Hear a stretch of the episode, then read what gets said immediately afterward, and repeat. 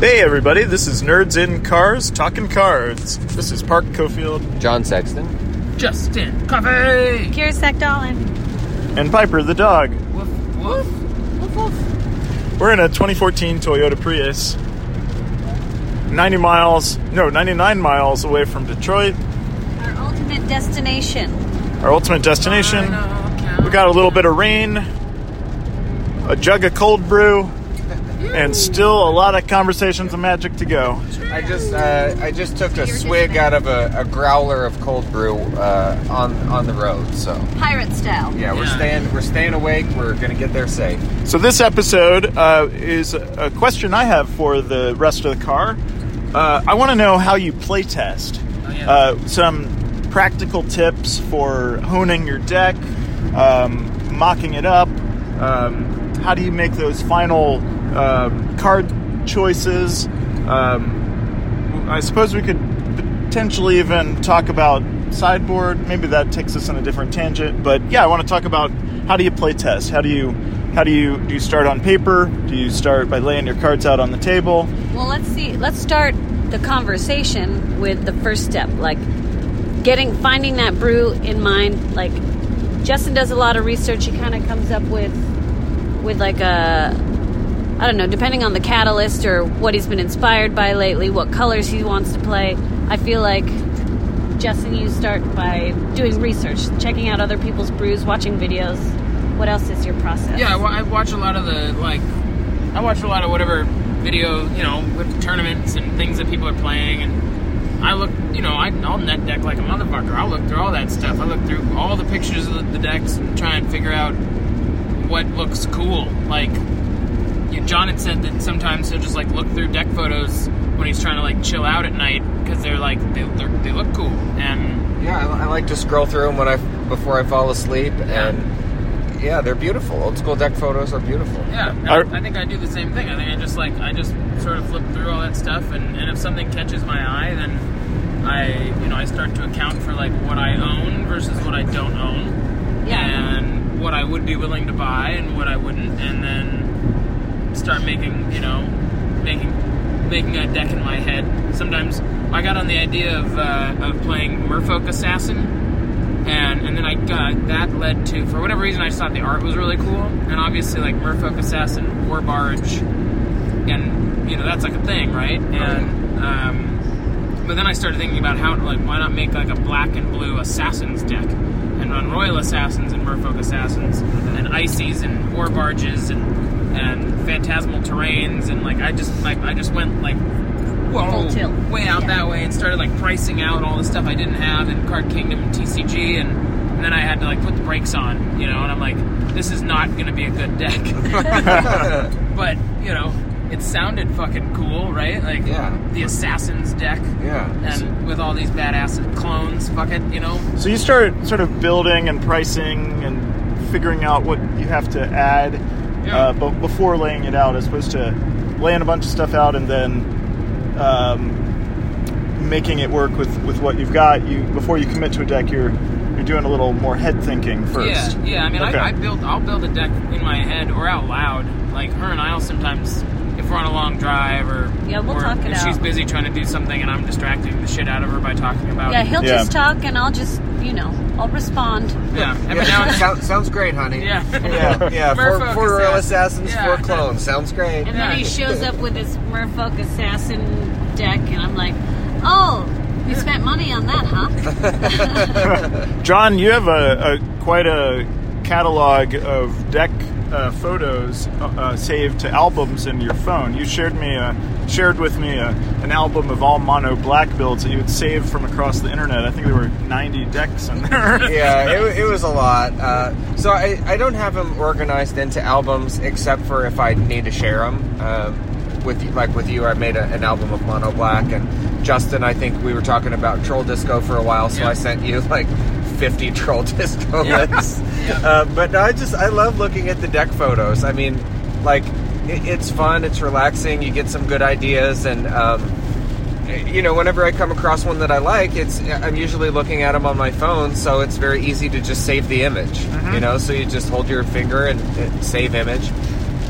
And so if you scroll you scroll through my my photo album on my phone, it's like half baby and half old school magic decks. And so I always have to be like self conscious whenever I'm trying to show someone pictures of my baby because I'm left flip through like a bunch of deck picks to find the, the good baby pick. It's such it's such, Such an amazing nerds. connotation. I know, I know, I know. So like, I, okay, I, I probably do need to organize them better because right now I just save them as I find them. Um, but I like to. I do the same thing. I, I look at them for research. I look at them for reference. Uh, you know, are there any interesting cards that are being played uh, in this? You know, whatever kind of deck I'm interested in that I might need to buy. Because it does. You know, like we talked about budget a few minutes ago. Um, but like in our last episode. you know, like the, there are some there are some decks that if you want to play them, you have to spend a lot. Like Reanimator has a lot of highly specialized cards that are basically only good in that deck. Yeah. Um, Eureka was the same thing for me, and I, uh, you know, I decided to go ahead and do it. Um, and I, you know, I've since converted those cards into other things. But uh, yeah, I was like, okay, I'm, this is going to be like a big project to get the cards for Eureka, but it's cool enough and fun enough. I want to try it.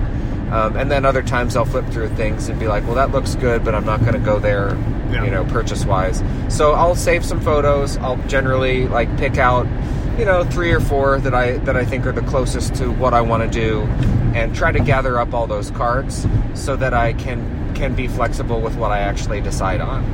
Um, and then I'll just lay out the deck, and um, I try to get the mana right, even though I often don't.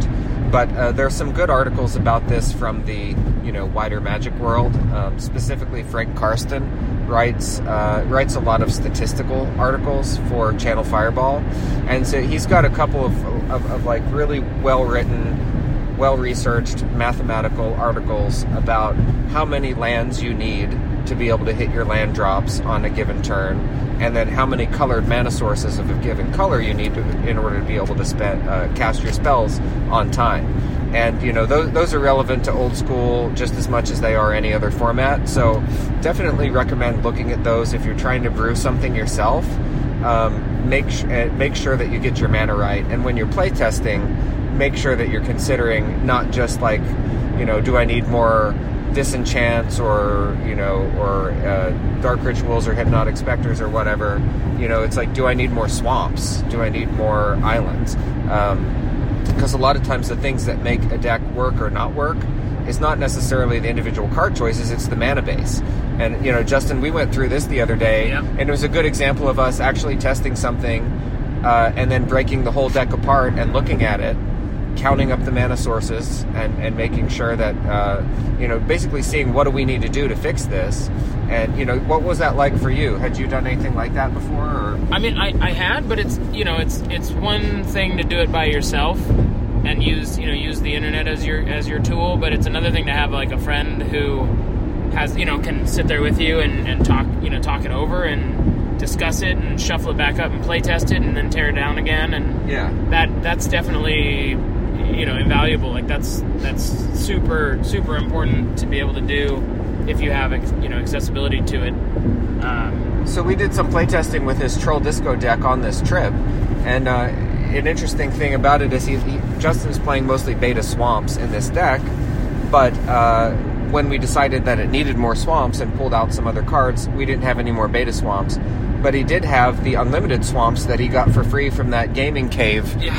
place we stopped in, Mexico. albuquerque so so we ended up adding four of these white border swamps to an otherwise beta swamp deck but it was actually very useful like last night when you were playing you Yep. drew some of the white border swamps and you could see oh like this would have been a disc before Yeah. or this you know this would have been some other expensive spell that we took out and now it's a swamp that's laying hit my land drops so how did it run after we made those changes It's, Like- it seemed to run a lot better. I mean, I, I I need to play it a little more, and uh, you know, I without boarding, you know, generally my deck will lose to a weenie deck. So, uh, I you know, we we didn't board at all last night against the Lords. We just we just you know jammed games, game ones, game ones.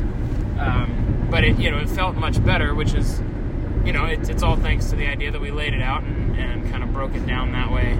I, you know, I'm I'm guilty of like being at, at home or whatever wherever we are and um, coming up with an idea for a deck or modifying mine and then putting it together and then sitting there and like goldfishing myself with like three, four turn. You know, just like Yep. like I, you know, if anyone didn't know what know what I was doing, I would look like I had some sort of illness. You know, I'm standing at a table by myself, like looking at cards and tapping. Like, why the fuck am I tapping the land to play the card? Why would I tap the land to play the card? No one knows. Like, I can just play. You know what I mean? That seems Yeah. crazy to me. And those games always go so much better I sometimes. know. I know. It's I, like I Yeah. always win those games against myself. nobody's bolting my hypnotic specters. Yeah. I mean, sometimes So- I, I literally, you know, I, I goldfish in the sense that like.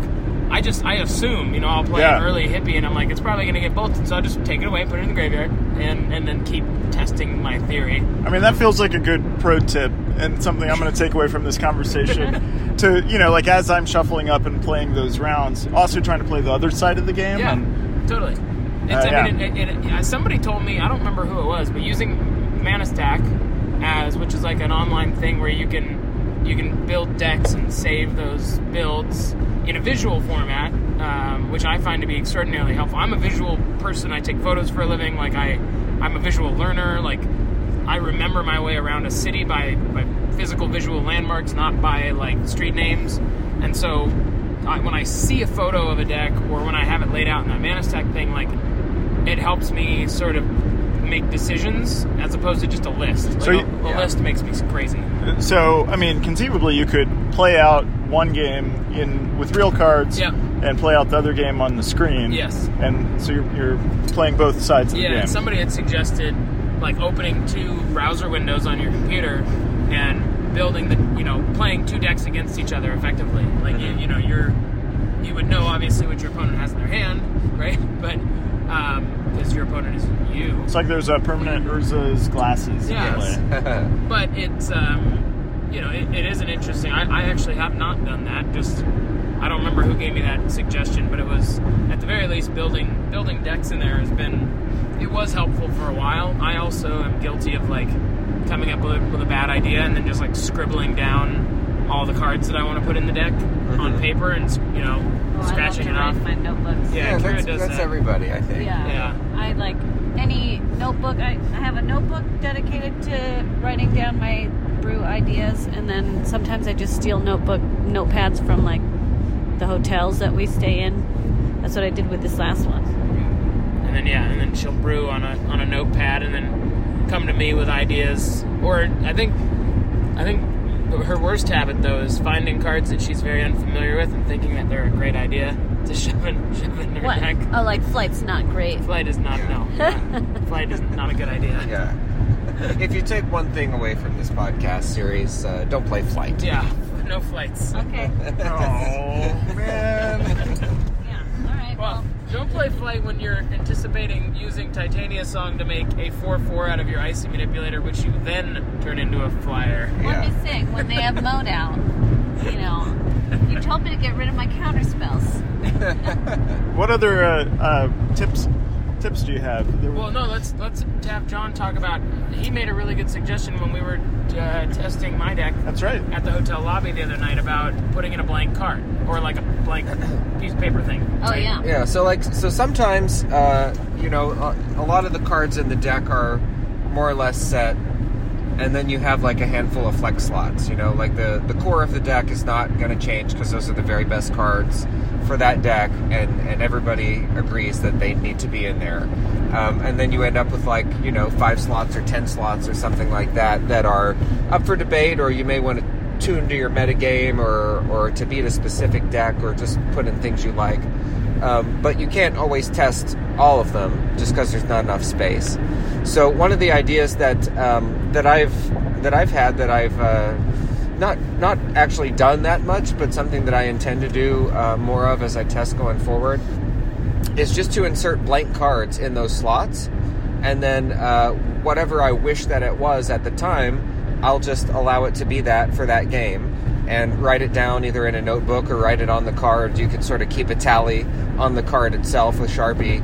Um, uh, of- what you needed it to be, like what's the best possible thing this card could be for me right now, and have it be that, and see how it works out, and write it down and keep a tally. Um, and if you do that, do that enough times, you'll start to see patterns emerge um, about like what what are the cards you actually needed, when you drew this card.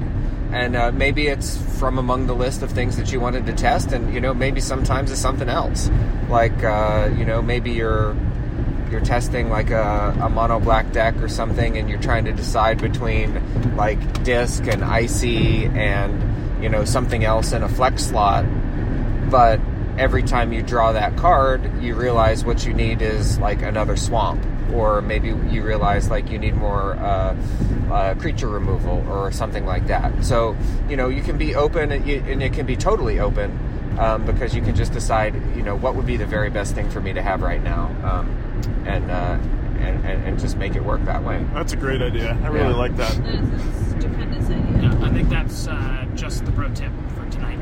Yeah. That's the one. I really I like that one. That was I can see myself writing, you know, earthquake on a with with a sharpie on a on a little piece of paper and sliding it back into the the slot numerous times where I wish I had an earthquake instead of you know like that. I think that's a great idea. Yeah. Seems like that could be a good strategy for sideboarding too. You know, you mm-hmm. Oh, finish yeah. game one, you go to your sideboard, and at that moment, jotting down what you wish was in your sideboard. Yeah, and what would go in? Yeah, yeah. Like, what would I want to bring in, but it's not here, or like, you know, and also taking note of, uh, you know, what cards do I have in my board, but I never bring in because they never seem impactful enough. Sideboard So- tech is a whole nother like Yeah, testing should- sideboard Yep. tech is a whole nother Definitely talk ball of wax because it, it's Yeah. it's just there's so many times where you these are all good cards to bring in, but that that you need to account for what you're taking out. Like that's oh, the, Oh, yeah. always been the hardest thing for me is like oh yeah I definitely want glooms and red elemental blast and X you know this that and the other thing but then what the fuck do I take out for those when it comes time? Well, Yeah. for me, it's reading your opponent and their deck. Like I'm not, I'm not well versed in all the meta, and just knowing what I'm up against, especially if you have kind of a, a like a junk game. You know, it goes quick. You don't really see each other's uh, hand really or deck really, and and knowing how to anticipate what's coming. Uh, that's my hardest thing, I think. Yeah. It seems like maybe another good question during play testing is asking, what does this deck lose to? Yeah, because Yes. that's what your sideboard should address. Yeah. You know, the, the things that your uh, that your main deck is weak against. Uh, ideally, your your sideboard should turn that into a better matchup or a positive matchup for you, um, if you if you can make it work. Yeah. Great. Well, thanks. That's really helpful. I appreciate those those hints from all of you. What about what about you, Park? Though, when you're brewing up something goofy and weird, because you like to play spicy, Spicy janky stuff. Yeah. stuff. Like you, you, you brew and you brew your uh, assassins, your assassins deck in your head, or like like I do, or do you do you make a spreadsheet? I talking about here? there was a period of time I was using uh, like a you know an Excel document and sort of writing out columns. You know, ha- you know having the right number of co- cards and columns. Yeah. Uh, when I didn't have access to my cards, or I didn't have enough space on my desktop, or um, you know the table was was full or something.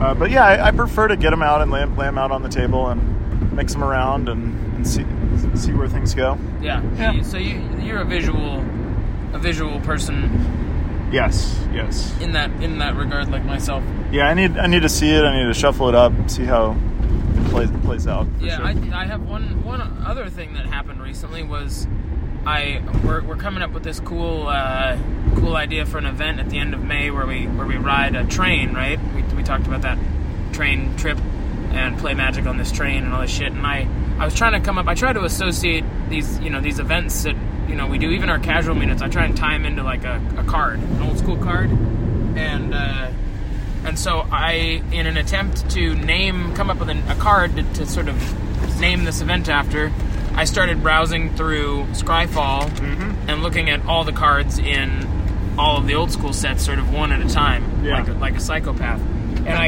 I, you know, we've all done that. going. I mean, Legends. There's a lot of fucking cards in Legends. I mean, it. You know, yeah. It, it took me a while, and but at the same time, I discovered, you know, I discovered a bunch of cards that that you know I I have seen or maybe I hadn't seen, you know, and none of them really jumped out at me like, oh man, I really gotta. No Beast of Bogardan. No, Beast of Bar, Eat, Eater of the Dead. I had uh, I had considered trying to jam that into a deck at some point. I think I even did, um, but uh, uh, not a good idea. But that gave me like, you know, that's kind of a fun way to maybe discover Options. yeah, new things that you can. It, it, it feels like well, there's a limited card pool because there's. I mean, I've even heard Mano say it. You know, there's like 900 and something odd cards, but only 200 and something of them are playable. Um, but I, that's that's assuming that you're you're building decks to win. So Well, and then it also you You're know, not trying to make a certain wood elemental- creativity that Yeah. takes. You know, how are you winning? yeah, Like alright, you might yeah. only win one out of twenty times, but in in that one win, are you getting to like what was the one that we just did? Wood elemental Yeah. someone to the face. Or uh, do we want to talk about animate deading Jaco's deep spawn? And, uh, I know. I know you do. so Perhaps that's a good place to conclude. yeah. okay. Shut up, coffee. But uh, but I think in general, like a lot of a lot of times in old school, we just don't play test for real. Yeah. We just kind of jam games. Like we, we jam a bunch of game ones. Yeah. It's pretty rare that I'll sideboard in a casual meetup. Yeah. it's hard. But I think that you know it's a good thing to do if you're with some like-minded folks that like want to try to improve your game and understand which cards are essential to a deck and, and which aren't. So that's something that I feel like I, I would like to do more of. But I just you know it's easier not to, and you want to just have have your next drink and play your next game. So Yeah. so you don't always do it. But um, you know I think I think maybe uh, that's something that we could try to do a little bit more of Yeah. uh, in old school. I, I'm guilty of you know jumping around to lots of different decks and trying a lot of different ideas or you know options for decks out at a meetup, and I think I'd have more success even with some of these janky brews if I sort of committed to one deck and played it multiple games over multiple Yeah, meetups I think and in general continuing that's, to that's Yeah. a good plan to just stay the course and learn learn the deck and give it the opportunity to give it the opportunity to fail in different ways so that you know how to fix it. Oh yeah, I mean, watching Nemo, he's another deep spawner, um, win at the Las Vegas tournament. I I don't remember how it came up, but someone just told me like he just he plays a deck for like five years, and you know he has a few that he mixes around, but he plays all of them with a lot of dedication and just gets to know it. Like having the we've talked about this before. Just because you have the deck that that wins all the the championships does not mean that you know how to play it. Does not mean that your mind is in the right place to to understand the nuances. So playing it over and over and over again in many different situations against many different opponents, it really helps you refine and kind of think on the fly, like knowing your response to someone who plays maybe something unorthodox even. Um, I think that helps a lot. Yeah, and I think you, you see that in in the um, you know the decks and the performances of the people who do really well. Like uh, you know, for for example, like Will Wilma Grant, great player, wins a lot of old school tournaments, um, and, and plays consistently the same range of decks. You know, he's playing shops for a while before that, and, and now after that again, he's playing ATOG decks, and uh, you know, just really learns them super well inside and out and uh, ends up doing very well with them. But you can see he's he's iterating on these decks over time. And if you're a psychopath like me and you have about a thousand deck photos saved on your phone, uh, you know you can look at some of the the older ATOG decks where it's like uh, you know four Ankh of Mishra, and some of the newer, more more refined, more sophisticated versions of Play Two.